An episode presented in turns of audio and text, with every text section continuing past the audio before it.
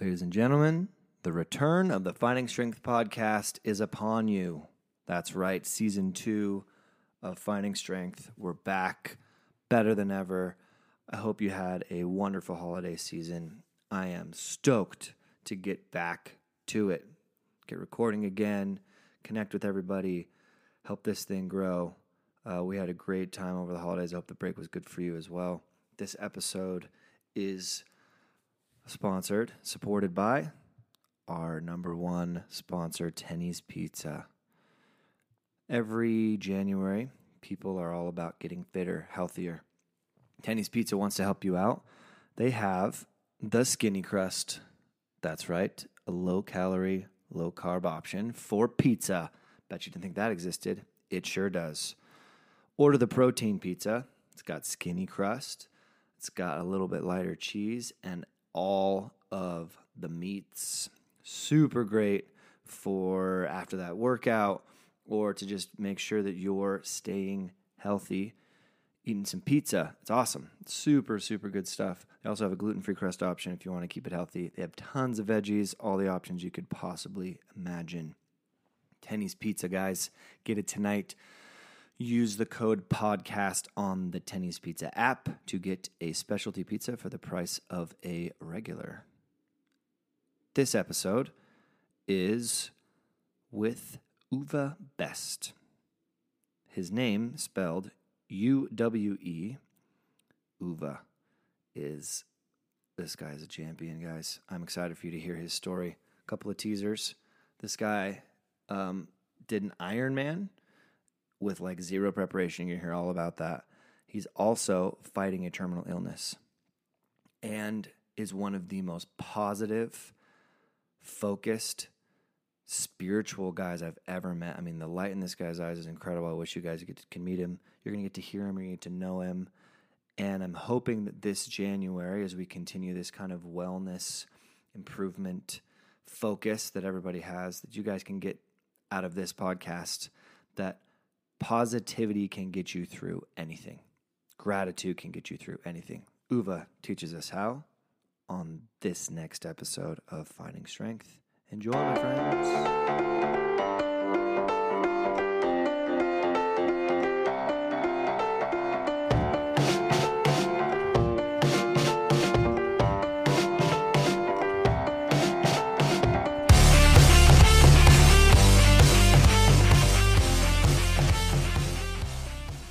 Hello and welcome back to Finding Strength podcast. Oh my goodness. It's been a while. It's been so long. If it sounds weird and me and Matt are like a little, I don't know, out of sorts, it's because it's been like a month since we've done this. Getting back on the horse. We got in like a really good groove and now we're like, oh wait, what do we say? How do we start this? I know. We'll figure it out, I think. Yeah, we'll be fine. I mean, this is more like we're just hanging out on another Monday night, right? Monday night, typical. Hang out, recording our talking. I know. Meeting interesting people. Yes. Speaking of interesting people. Yes, we have Uwe. Now tell me your whole name, because I only know you as Uwe. Yeah, it's Uwe. Uwe Best. That's it. Oh, okay. Yeah. I always thought that I was shortening it or something, but that's how I've always known you. All traditional German name. So Uwe's from Germany. And we're going to get into a story a little bit, but I just want to hear where you're from originally. What place? Are you an only child? Do you have siblings? Where do you fall in your family? Well, I was born and raised close to Darmstadt, which is in the near from Frankfurt in Germany. And I have siblings. I used to have 6. And now there are just 3 alive. So that's what it is with the family so far. Where do you fit in that family? I'm the youngest. The youngest? Mm-hmm. And how old are you? Okay, that's a mean question. This is where you're going to say taboo. I don't want to. 39. Oh, I'll be 39 next month. Don't act like that's old. We are young. Yeah, of course. I'm a baby. I mean, I know a little of your background. Considering all the things you've done in 39 years, that's pretty impressive, man. I don't know. It seems pretty normal for me. Yeah, humility. We'll get lots of humility today from Uwe. I've talked to him for like the last 20 minutes. Holy cow. Humble beyond belief. So tell me a little bit about your childhood. Like growing up in Germany, I'm grown up in the States, so I don't know what that's like. Okay, like Germany is like the States, just without a language and better food. Like what? Schweinebraten. Oh, that sounds delicious. Bratwurst. Don't know what that is. Döner, currywurst. There are so many things that are really, really good. Yeah, it's not very different to the States. People are similar. The culture, of course, is a little bit different. Germans are very straightforward. They don't mess around a lot. Americans are always pretty nice. Fake? Yes. Is that what you're trying to say? Kind of. Kind of a two-face. That gives me sometimes a hard time. Yeah, it's hard to read people here, right? Yeah, sure. So now I'm good. So I get the Americans. Figured out. Yeah, and I'm still straightforward. So Americans has problems with me now. So I think that actually that is a really good trait to have, because I think I know it may be harsh at first, but I think I always say, like, you know, if I like you, if you don't, I don't like you. So yeah. I know that's hard for people sometimes, but it's like, at least you know. Well, and that's kind of one thing that I don't think people in our country get is like political correctness isn't really a thing in a lot of other countries. It's just not like you say what's on your mind and you just say it, and people aren't offended as often as we are. It's kind of cool. I work with a lot of guys especially from England, and they are just like, they will shoot you straight. I've had a couple guys, German clients that I've worked with, and they don't pull punches at all. It's really cool. I love that. Yeah, it is different, but I think the American way is not bad. I think a mix between the German and American way would be nice, being straightforward, but also doing it on a nice way. Nice. Yeah. Yeah, that would be cool. So I try to learn that. I like that. I like the happy medium. Yeah. Well, yeah, I was born, raised in Germany. My dad passed away when I was 4. So yeah, I was the first little hit in my life right there. He was my dad. I really loved him. My mom worked, so he was pretty sick. I was the whole time with him at home. So yeah, that was it was tough on me. Well, then my mom met an alcoholic. That was a weird time for sure. So he was not very nice to me. And to my mom, actually pretty bad. So he hit my mom, me, all that stuff. During that time, we moved a lot. That's probably what happens when relationship doesn't work out well. And so he left and came and left and came and left. Kind of that weird relationship that you normally would see in the movies. Then with 8, I met the J-Dubs, how you call them? Jehovah's Witnesses. Yeah, and they're actually pretty cool. They gave me one of these nice books with all that nice pictures in it. And I'm like, hey, that's cool. And so I felt very, very, very much connected to the gospel, to God for some reason. I don't know why. And I was looking forward to learn more about that. That what happens when I was 8. With 11, I met the missionaries from the LDS church, and then I got baptized with these guys, and I found the gospel who fits to my life, who gives me everything what I need to move on, to overcome what I experienced in my childhood, and it helped me for a while. With 17, I joined the military. And then I had a couple of girlfriends. Then I left the church again, not because of the gospel, but because of the people. I don't like perfection. That is something. Yeah. I get that. There is no perfection. And I like, there is something in the States, in English, that I love. That's the word imperfection. Imperfection is so awesome, because when you take, I am perfect. And I never saw that in another language. But in your language, imperfect means I am perfect. And I really like that. I've actually never thought of that. That's beautiful. Weirdly enough, and I really like that. Yeah. It's almost like your imperfections make you enough. Oh, yeah, for sure. Love that. And we don't have to be perfect. We are perfect through Christ, for the people who believe in Christ.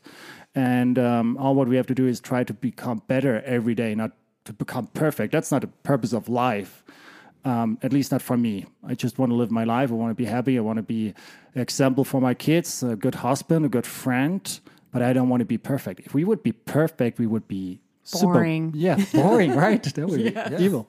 Well, and that's a tenet within every religion that gets misconstrued, especially in Christianity, is that there's this standard of perfection that if I make one mistake, then I'm all of a sudden, you know, I'm sinful or I'm bad.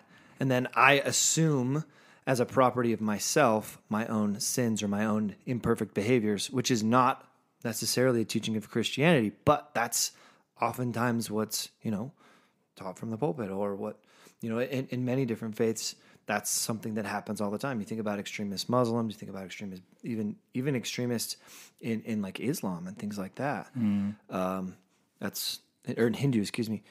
That's how it works. Yeah. Yeah, I think a lot of people don't understand the gospel, and they use this kind of things to put pressure on people, and with that pressure, they have power over these people, and then they can manipulate these people, and these people feel bad and try to follow the rules and try to follow other things, and that is far away from the gospel that I find in my life. How I said I left the church, but I never lost my gospel.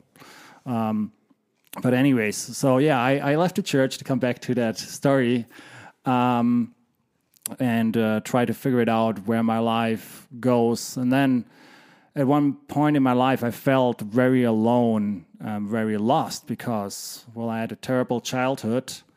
Then I met the church, which is the other extreme. So extreme with the childhood, the church extreme. And then I joined the military, which is the other extreme. Mm-hmm. And I was lost. I tried to find myself.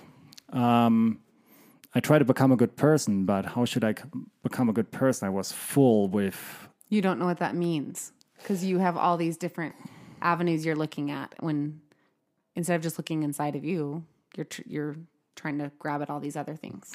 Yeah, more or less, right. I didn't know who I am. I was a follower. I tried to fit into the church, into the military, and I had that fight with myself. And I was full. I was full from my childhood. Then I just the church stuff. I got just overloaded. And then I went to the military. And so at one point with like 23, I was ready to kill myself. I was like, okay, that's it. I'm done. I'm going to kill myself. I had plans. And then at one night in that time, the police called me and told me that my brother killed himself. Oh, my gosh. And that was a big life changer in my life. How old was he? So back then he was 39. Okay. Yeah.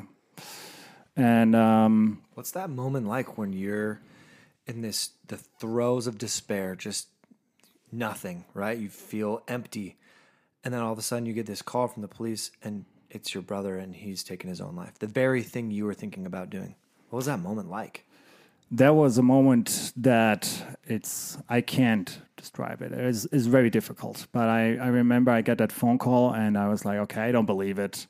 So I was asking this police officer, hey, what is your police station? And ask for some details. And I called the police station because I thought it's a joke. And then I called the police station and I was like, yeah, no, this is really happened. And I was like, wow. There was one second that I was hurt. But then I went on my knees and I prayed. I'm not a person who likes to pray on the knees. It's something that I just don't. But in this night, I just did it. And well, what I tell you guys now, it's really what I felt. It's really my truth. And I really felt the Lord with me. I wasn't upset anymore. I felt happy and comfort. I had that voice who told me, hey, your brother is good. I was grateful. I was thankful to have this brother. And this voice came up and told me, hey, you know, he's with your dad now. He's on the other side. And something that you have to know is you still count. Awesome. And I was there and I was like, wow. I was touched. It was probably the worst moment in my life and one of the greatest and most beautiful moments in my life because I figured out that I have a Heavenly Father who really cares.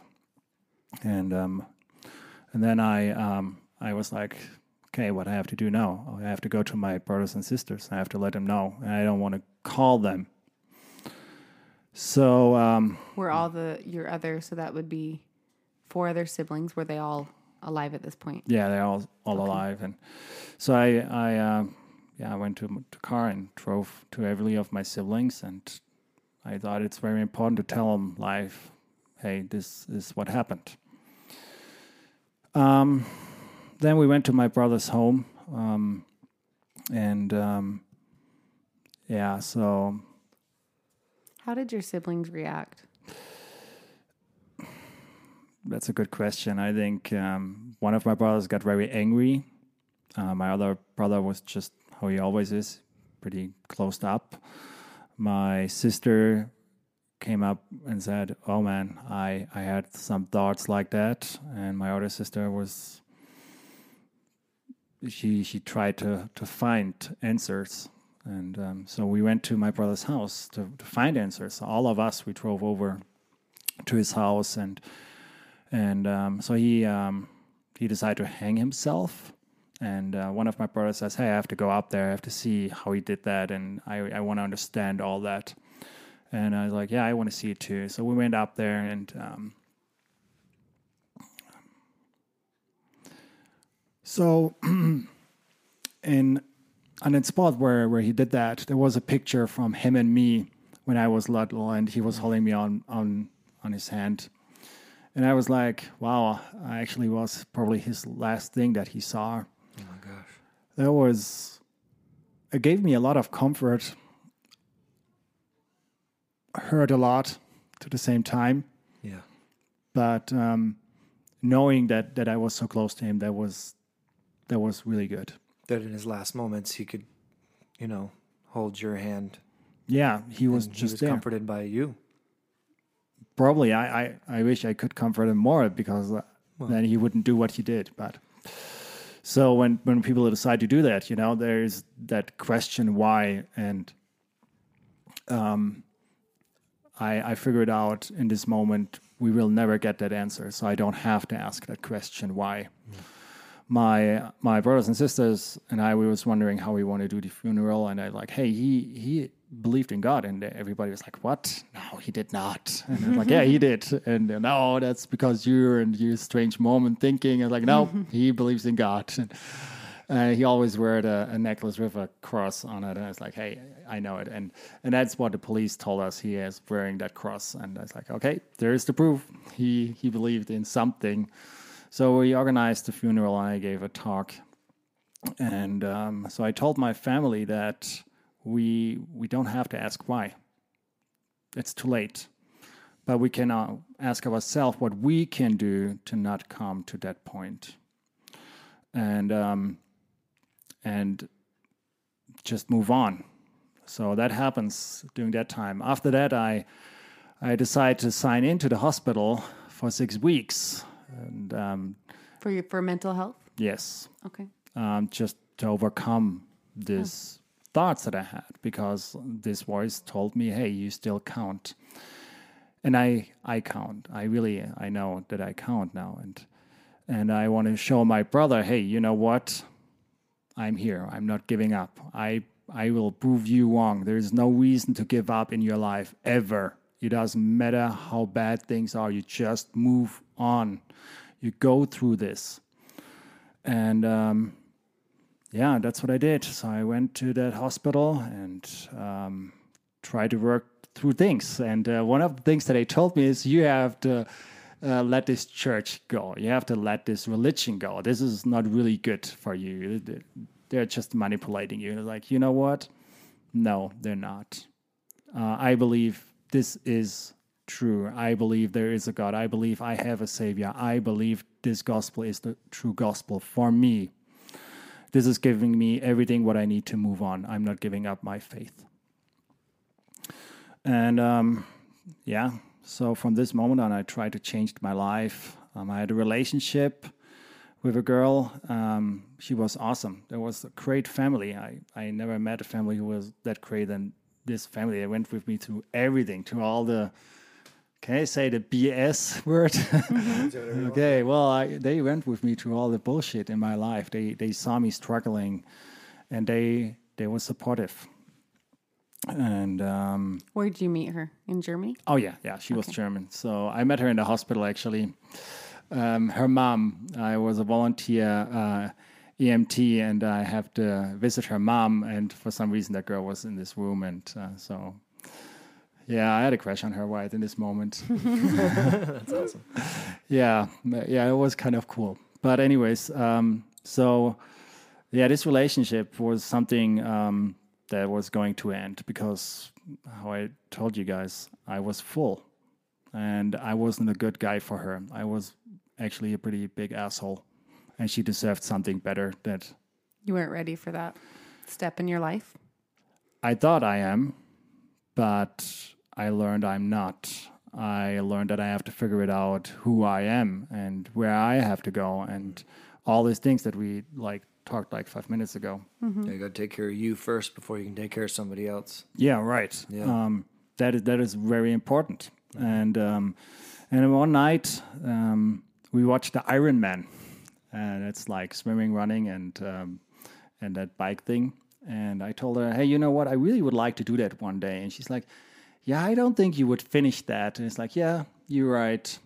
Then she went to bed, and I was sitting there, and I was thinking about the Ironman and about my life and about finishing things in life. And I thought, that is wrong. She should believe in me. She should tell me, yes, go for it. Do it. But I understand her. I was an asshole, so... yeah, so... I would probably say, yeah, you can't do that either. But we broke up, and I had that great idea to sign into an Ironman. And so I had 6 months for that whole thing, and I didn't know what I do, actually. I know I have to run, and I know I have to swim. And you have to understand, I'm probably the worst swimmer in the whole world, really terrible, okay? And you're going to do an Ironman. Yeah, I'm just awesome. Yeah, let's do Ironman, and... So I trained a little bit. I didn't know that I have to swim very, very long, okay? Do you know how long the Ironman swim is? Well, back then I did not. Okay. So, yeah.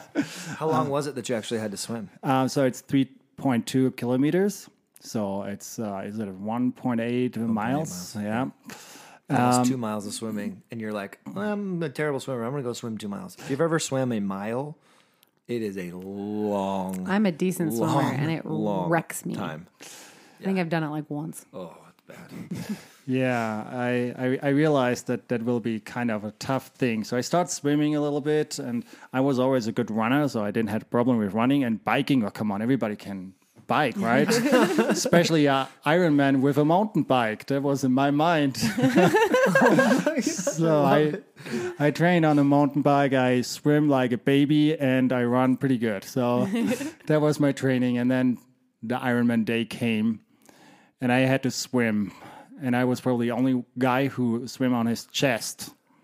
That was pretty bad. I was the second last who came out of the water. And there was a ramp, and no one told me that when you swim that long, your system is a little bit crazy. Yeah. So I tried to walk up to that ramp, and I just fall over. Mm. I just couldn't walk.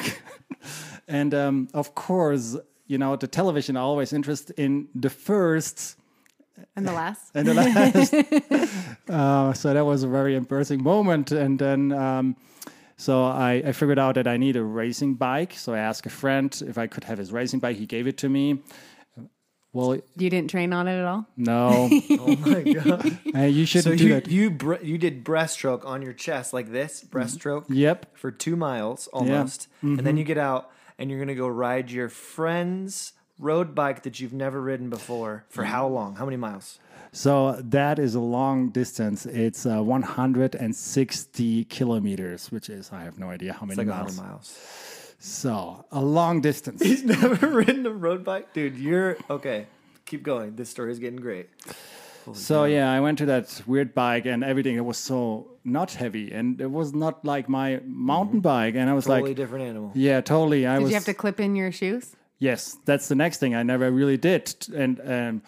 well, getting in, it's pretty easy, but getting out is a whole different level. Yeah. Yep, my phone. So, yeah, awesome. I messed up biking. So, I said everybody can bike. No, it's not true, okay? there are really different levels of biking. That's what I experienced at that day. And I was like, why I'm doing that? I'm so stupid. Well, at one point I made that holding, and then I was coming to that final last part, which is running. The run. And you're like, yes, I got this. Yeah.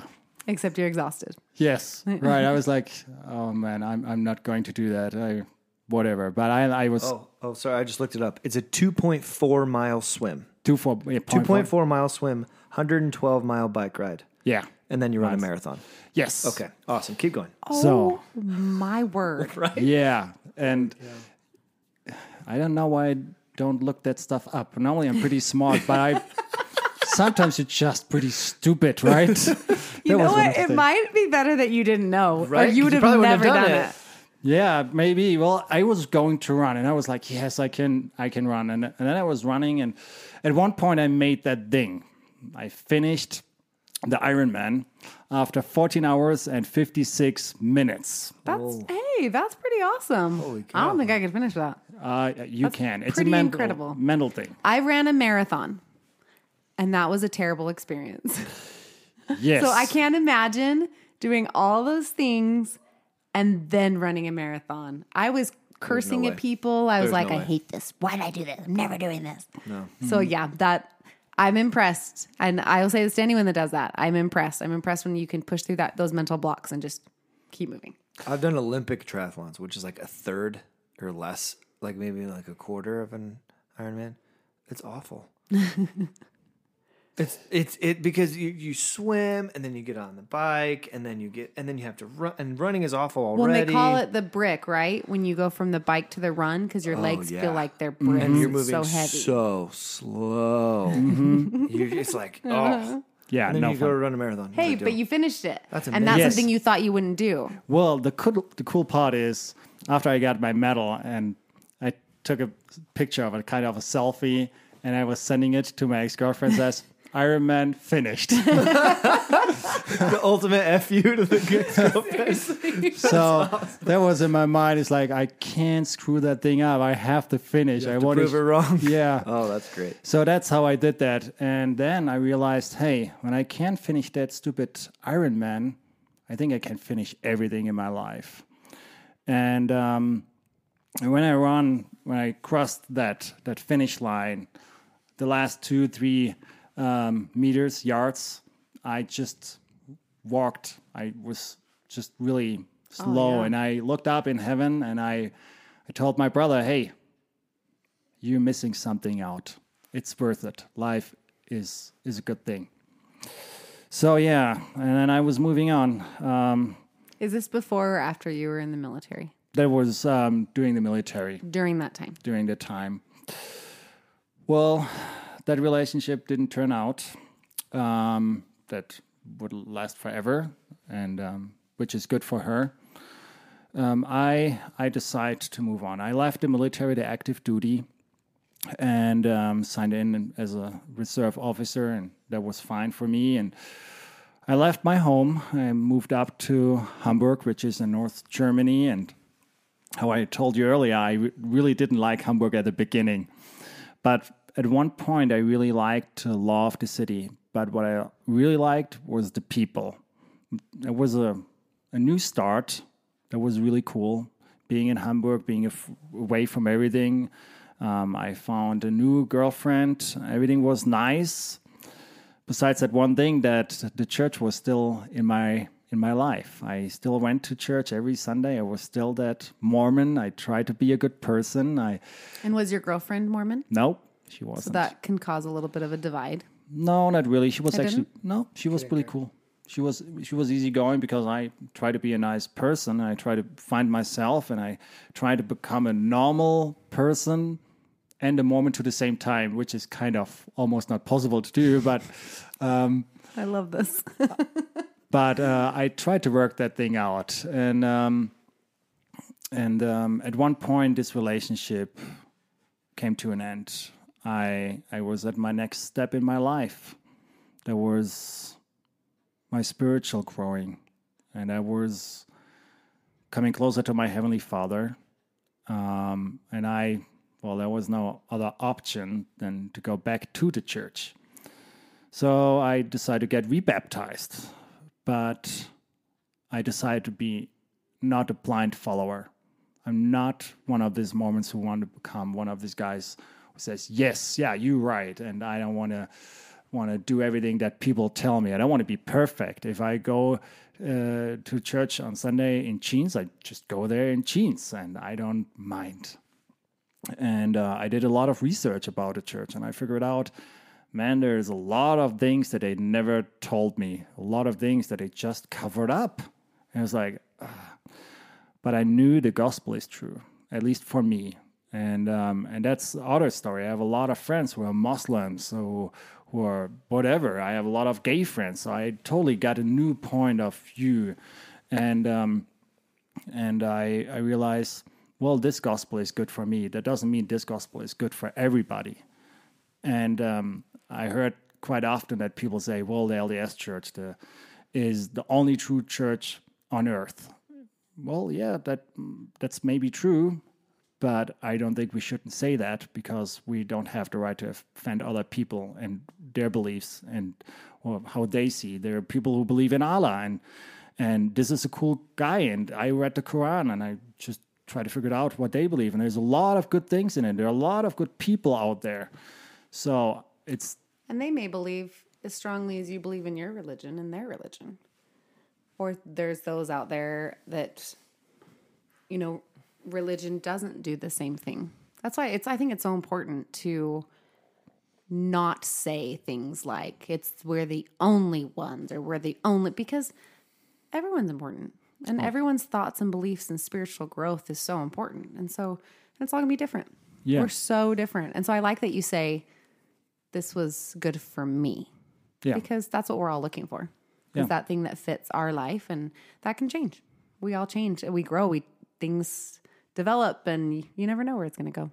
Yeah, I agree, and I think it's very important that we take care of each other. So we are here on this planet all together, and somehow we have to make it possible to live with each other without killing each other. We should respect people, and something that I learned is... I have to respect almost everybody personally. I have to respect everybody. I have to show everybody respect. Even if they don't deserve the respect, at least it shows me, hey, I am right. It doesn't hurt me to show you respect.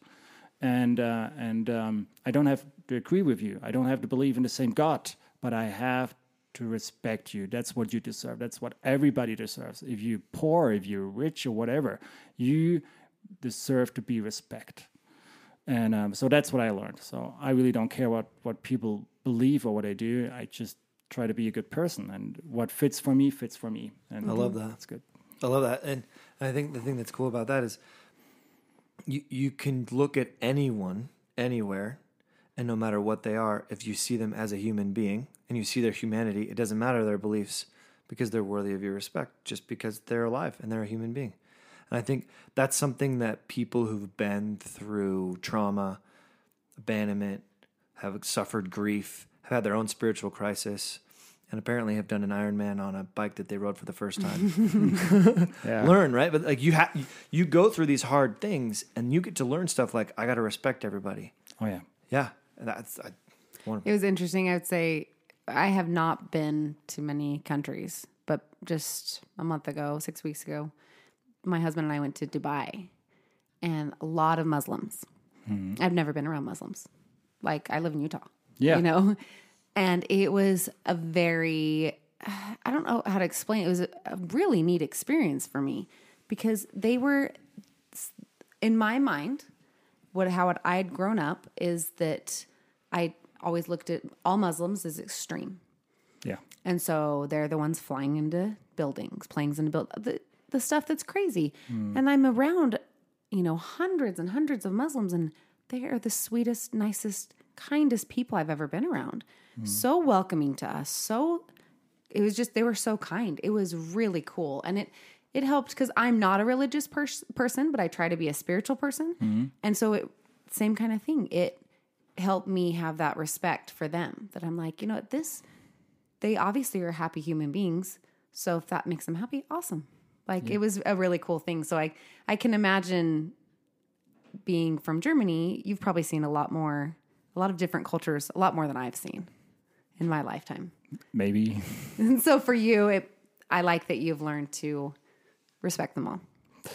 I think it's very important. And I love to travel. I've been to 56 different countries and I learned tons from different cultures.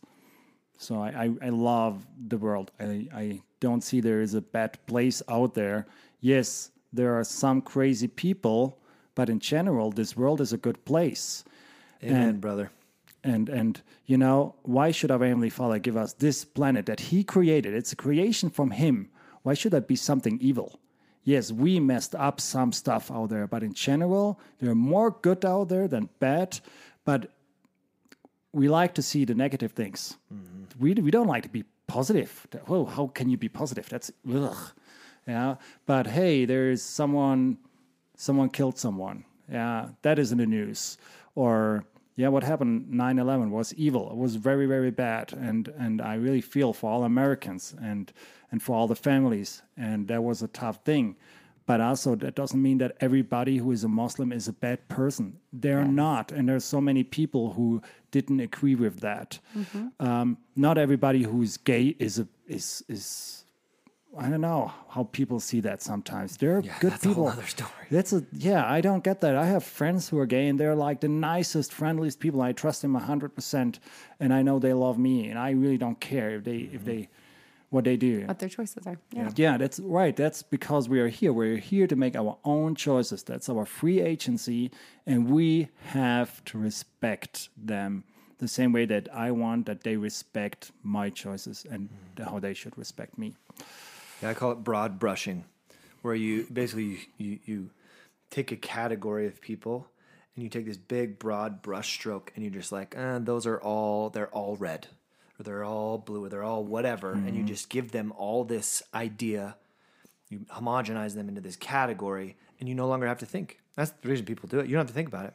It's just like, oh, you're that, so that means you're like this, and it doesn't matter. And it's really easy to do based on, you know, religion, gender, sexuality, race, because those things are very apparent. Rather than having to get to know somebody, you can just kind of broad brush them. Gosh, you never have to get to know them. I've done that my whole life, and I feel like it's so sad. I have missed out on so many relationships that I'm beginning to have now as a grown adult. And I'm like, I try really hard to teach my kids differently because I feel like you're missing out. There are so many awesome people with their own ideals and things that are really neat too. And you meet people like you, Uwe, who've been around the world and have a lot of experiences, have been through hard things. Every one of them that I've ever met is just, it's very similar to you, where they have this really broad idea. But the narrow-minded broad brushers, right, they don't have a whole lot of experience a lot of the time. I'm hitting them with a broad brush now. But in reality, a lot of times the prejudice comes from our ignorance and our lack of knowledge rather than our the presence of knowledge, like being around them, like what you have. Oh right? Yeah, for sure. And if you believe in Christ, you have to understand this guy. He walked to the sick people. He was hanging out with the people that no one liked. So if he can do that, then I should do that too. If he is open-minded, well, I should be open-minded.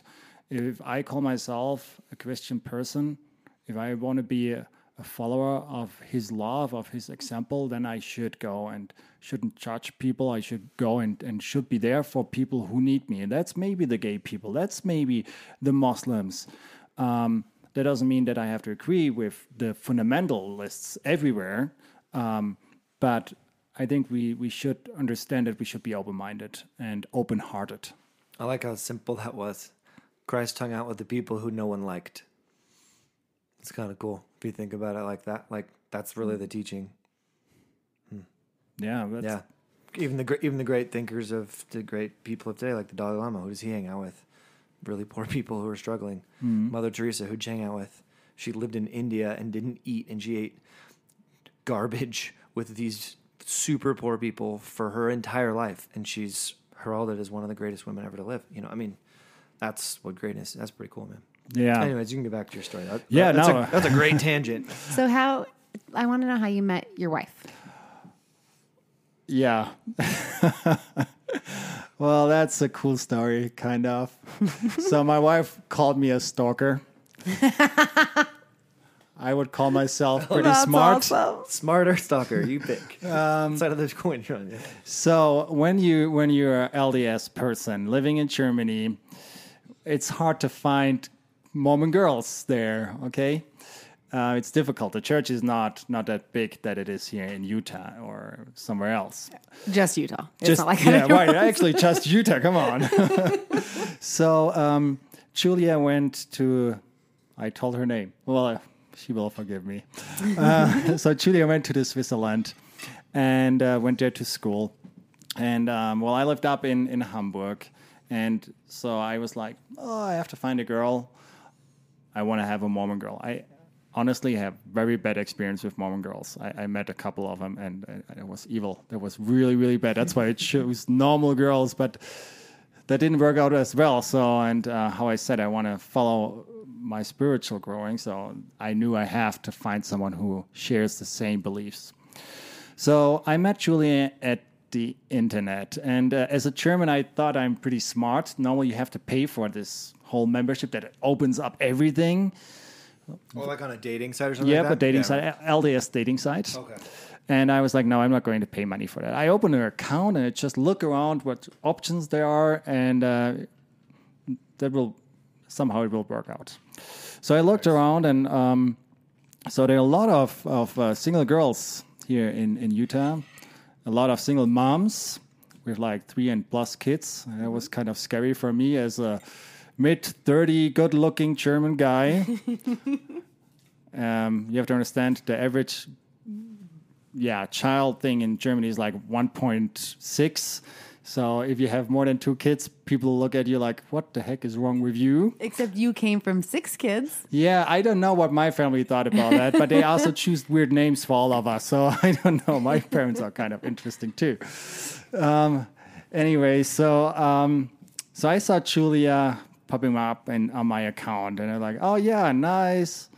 No, that was my first thought. She's in Switzerland. I don't know. I don't deal with it. Too far away. It's actually the next country. It's just like, what is it, 600 miles. It's not that far, but there's still a border. Kind of far, yeah. And then I was checking out her profile, and says, well, I'm back in the States in August. If you're interested, you can meet me. It's like, oh, wow, she's into American, so I'm out anyways. And so I deleted my account in all. I thought, well, let's try the meat market, single adult dances. Okay, so sorry. Right. For me, I call it the meat market. Meat market, single adult dance. So, that wasn't cool. I went back to that dating site. And Julia showed up again on my profile. I was like, hey, cool. Hey, what the heck? She moved from Switzerland to Munich. So Munich is all the way down in the South Germany, and I was all the way up north. It's like, well, at least we're in the same country. But I didn't pay for that whole membership thing. So I was like, how can I write her? I have no idea. And then I got a message from her. But I couldn't read the message because I didn't pay for the full membership. I was like, oh, man, she wrote me, but I have no idea. So let me see what I can do. So she had a lot of pictures on her profile, and she was a returned missionary. And something cool with missionaries, so she had one of her missionary pictures on it. And so I saw her name tag. So I zoomed in. Now that's the stalking part, okay? So I zoomed in, and I saw her last name. So then you could find her. So yeah, I could find her, and I was like, stalker. Yeah, I am. Man. Yeah, big time. That's awesome. It worked though. Smart. Hold on. It's getting better. Oh, I'm excited. Okay, so I looked up on Facebook. So her nickname was Jules 180 something, and I like Jules. That could be Julia. That could be something with J. So I put in her for the first letter, like J, and then her last name on Facebook, and bam, she showed up. That's awesome. Like, oh, yeah, it's awesome, but I felt kind of creepy to do that. And it's like, man, what should I do now? And I was like, oh, come on, send her a message. So I sent her a message. It says, hey, how's the weather down there? And I got an answer. I was like, wow, that's cool. And she wrote me, "That's so awesome that you write me. So you got my message on the dating site." And I was like, yes. And so we start talking. And well, back then, my English is still terrible.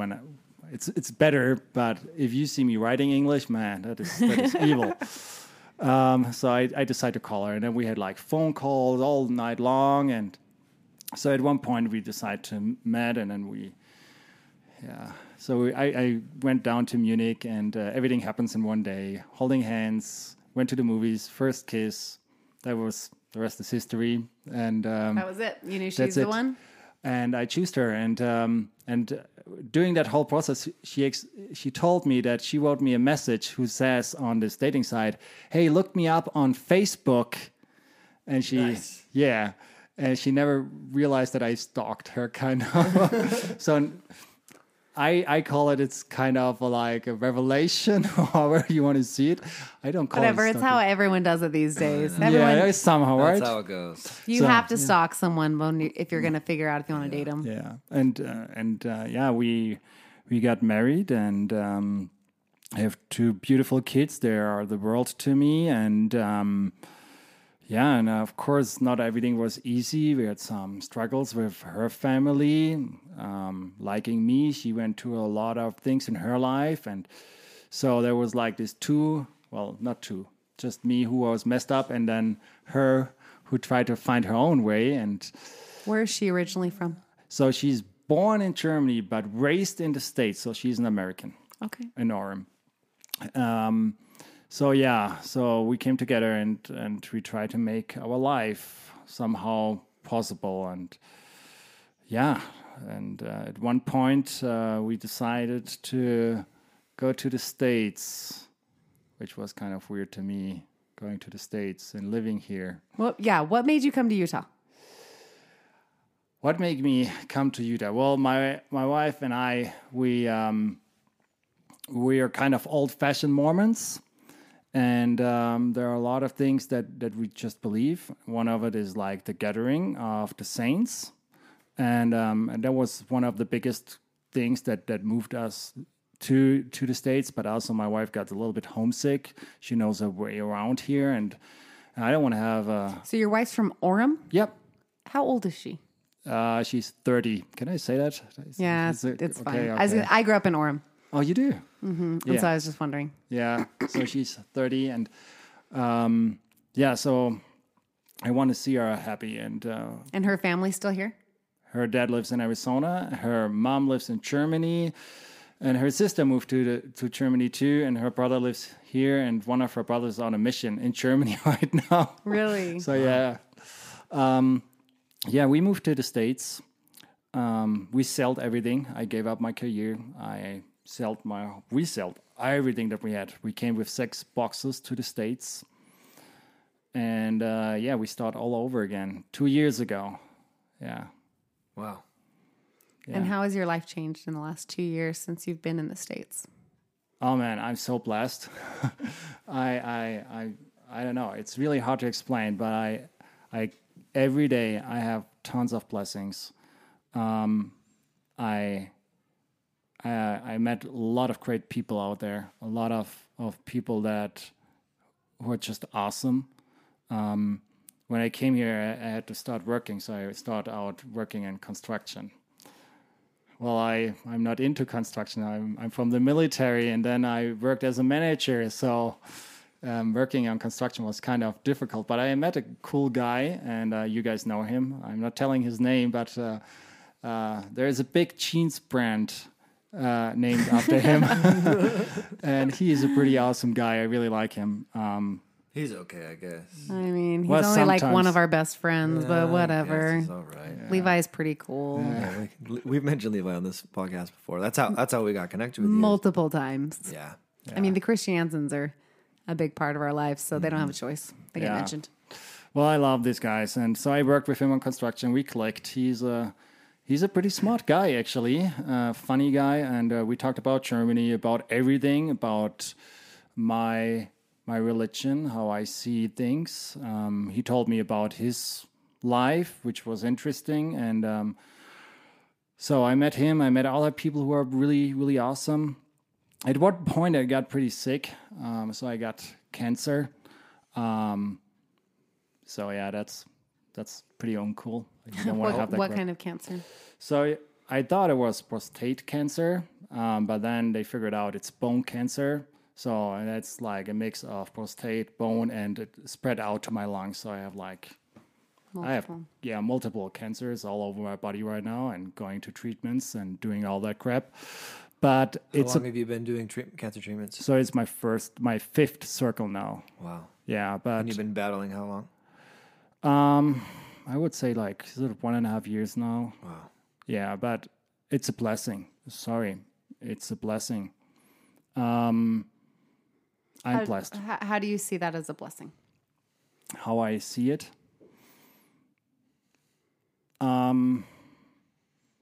My mindset changed. I see what matters most. My family matters most. Friends matters most.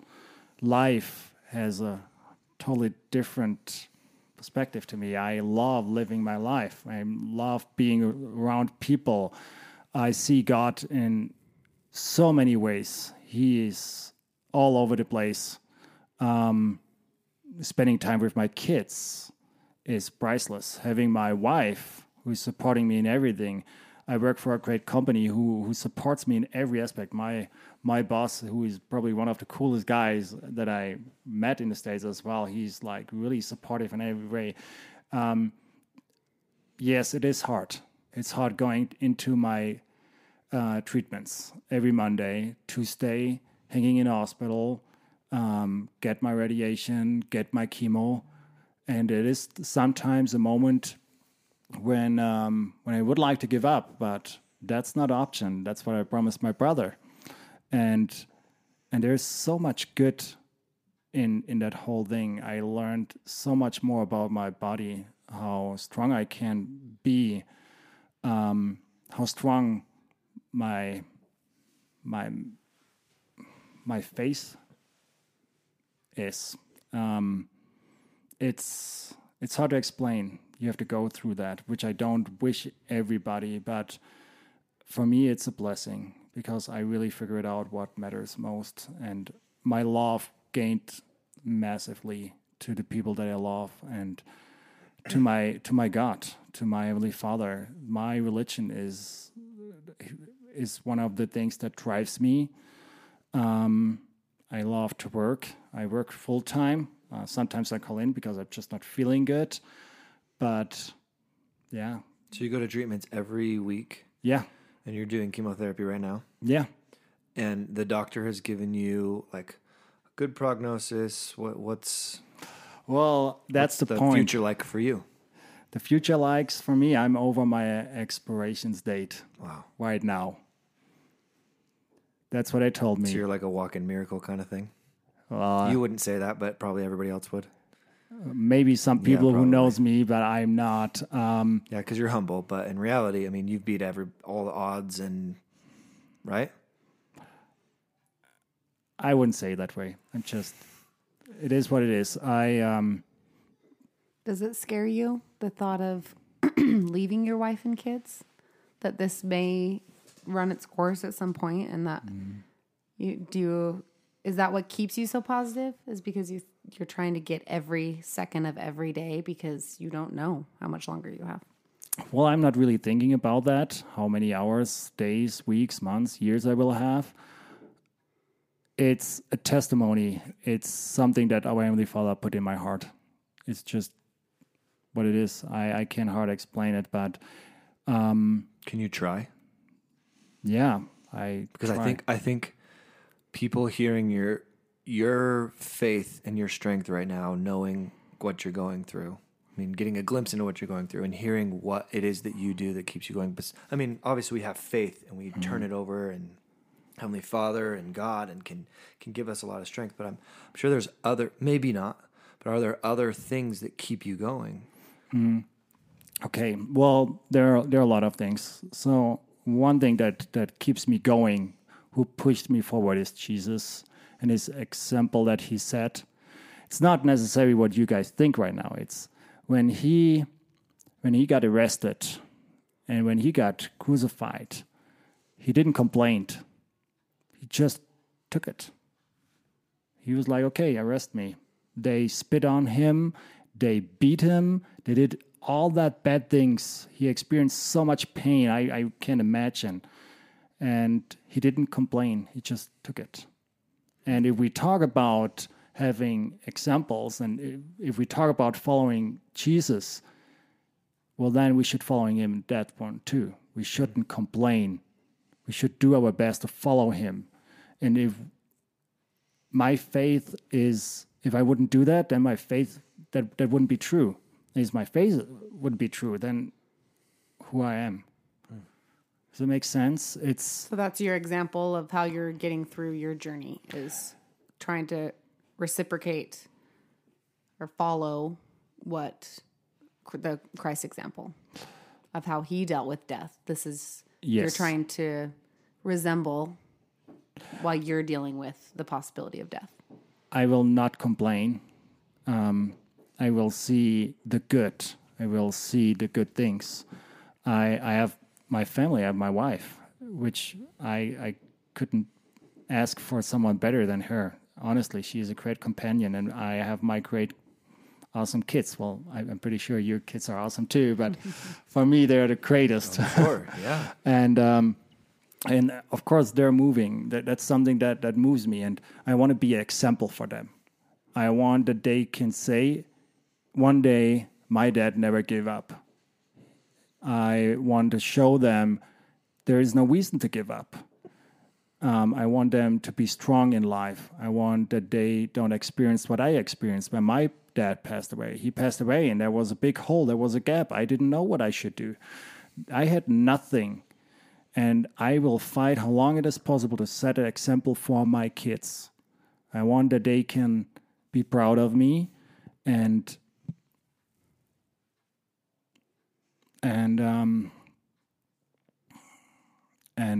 I hope that they will say, hey, I have a great dad someday.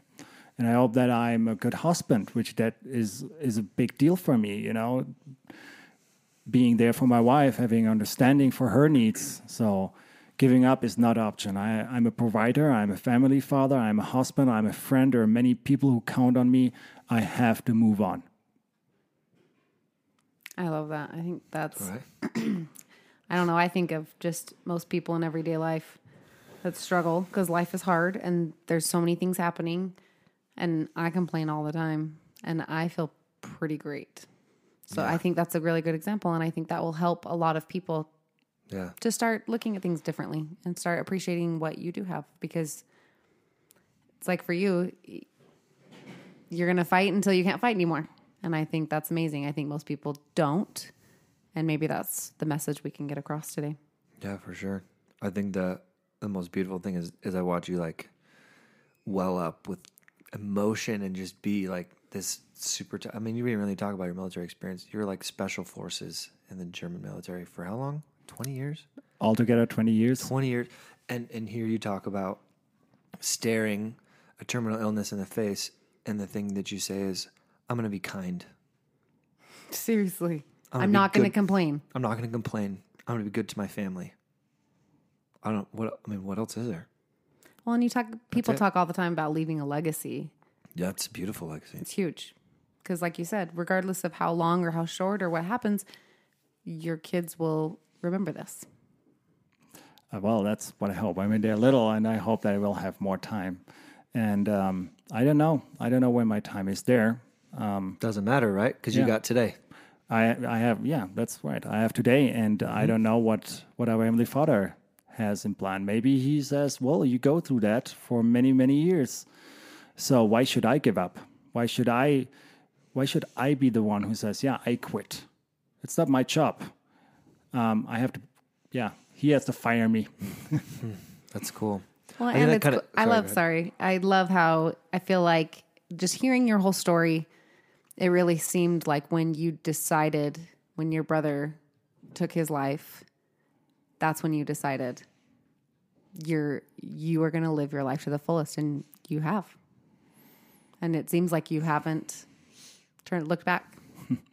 Well, I looked back many times, of course, but I will always remember this night, which was a bad night, but also, you know, I can't deny the love of our Savior and the love of our Heavenly Father, who was there for me in this night. And I you can believe it or you can't, but I can testify that He is there. He lives and He cares about us, and He wants that we are happy. He don't want that we're giving up. That's not in His plan, and that shouldn't be in our plan. We should be positive, because there's so many good things out there.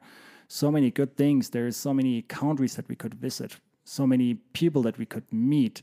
There are so many Ironmans that you could run. Oh boy! There are a lot of things that we should just looking forward for it, and I think giving up, quitting is not an option. It was never an option. Mm. Well, man, thank you. Yes, thank you for coming on and sharing your story. And incredible. It was awesome, and very inspiring for a lot of people. I feel like. Yeah, for sure. I know. I mean, just being here with you, man, and hearing your story and seeing your strength, stuff like that, I know I'm stronger because of it. So thank you very much for coming on. Anyways, well, thank you, listeners. We're glad you guys were here. Thanks for that. Got a lot to come in the future here. Right? We've got a few things planned and a couple of fun experiences Matt and I get to have. I know. Yeah, we're going to go do the float tank. The float tank. We're going to do a bunch of cool stuff. We still have to go do that. Sweat lodge. Oh, sweat lodge. I got to set that up. Yeah, and we're going to do next podcast we're going to have on my friend Jess, who is a yogi. Yes. I know. I love that. I'm very into that. All about yoga and I'm hoping that we can go do a yoga class too. Yeah. And kind of tell our experience about it. So, it should be fun. Awesome. Anyways, thanks for listening, guys. Thank you, Uwe. Thanks for listening.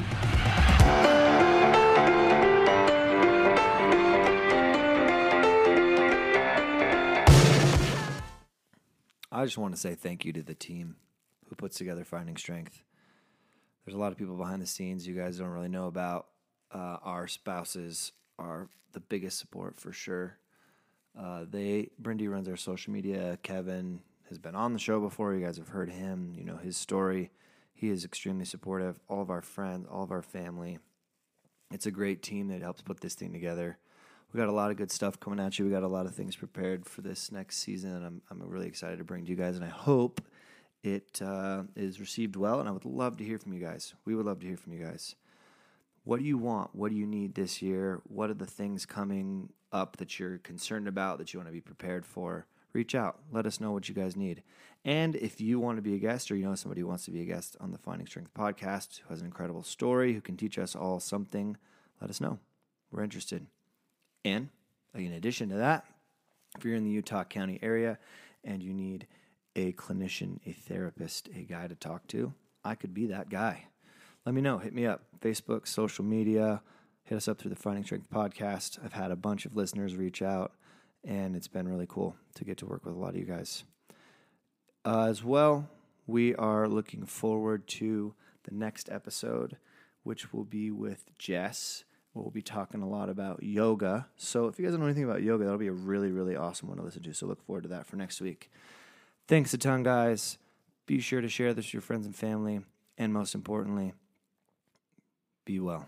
Take care of yourselves.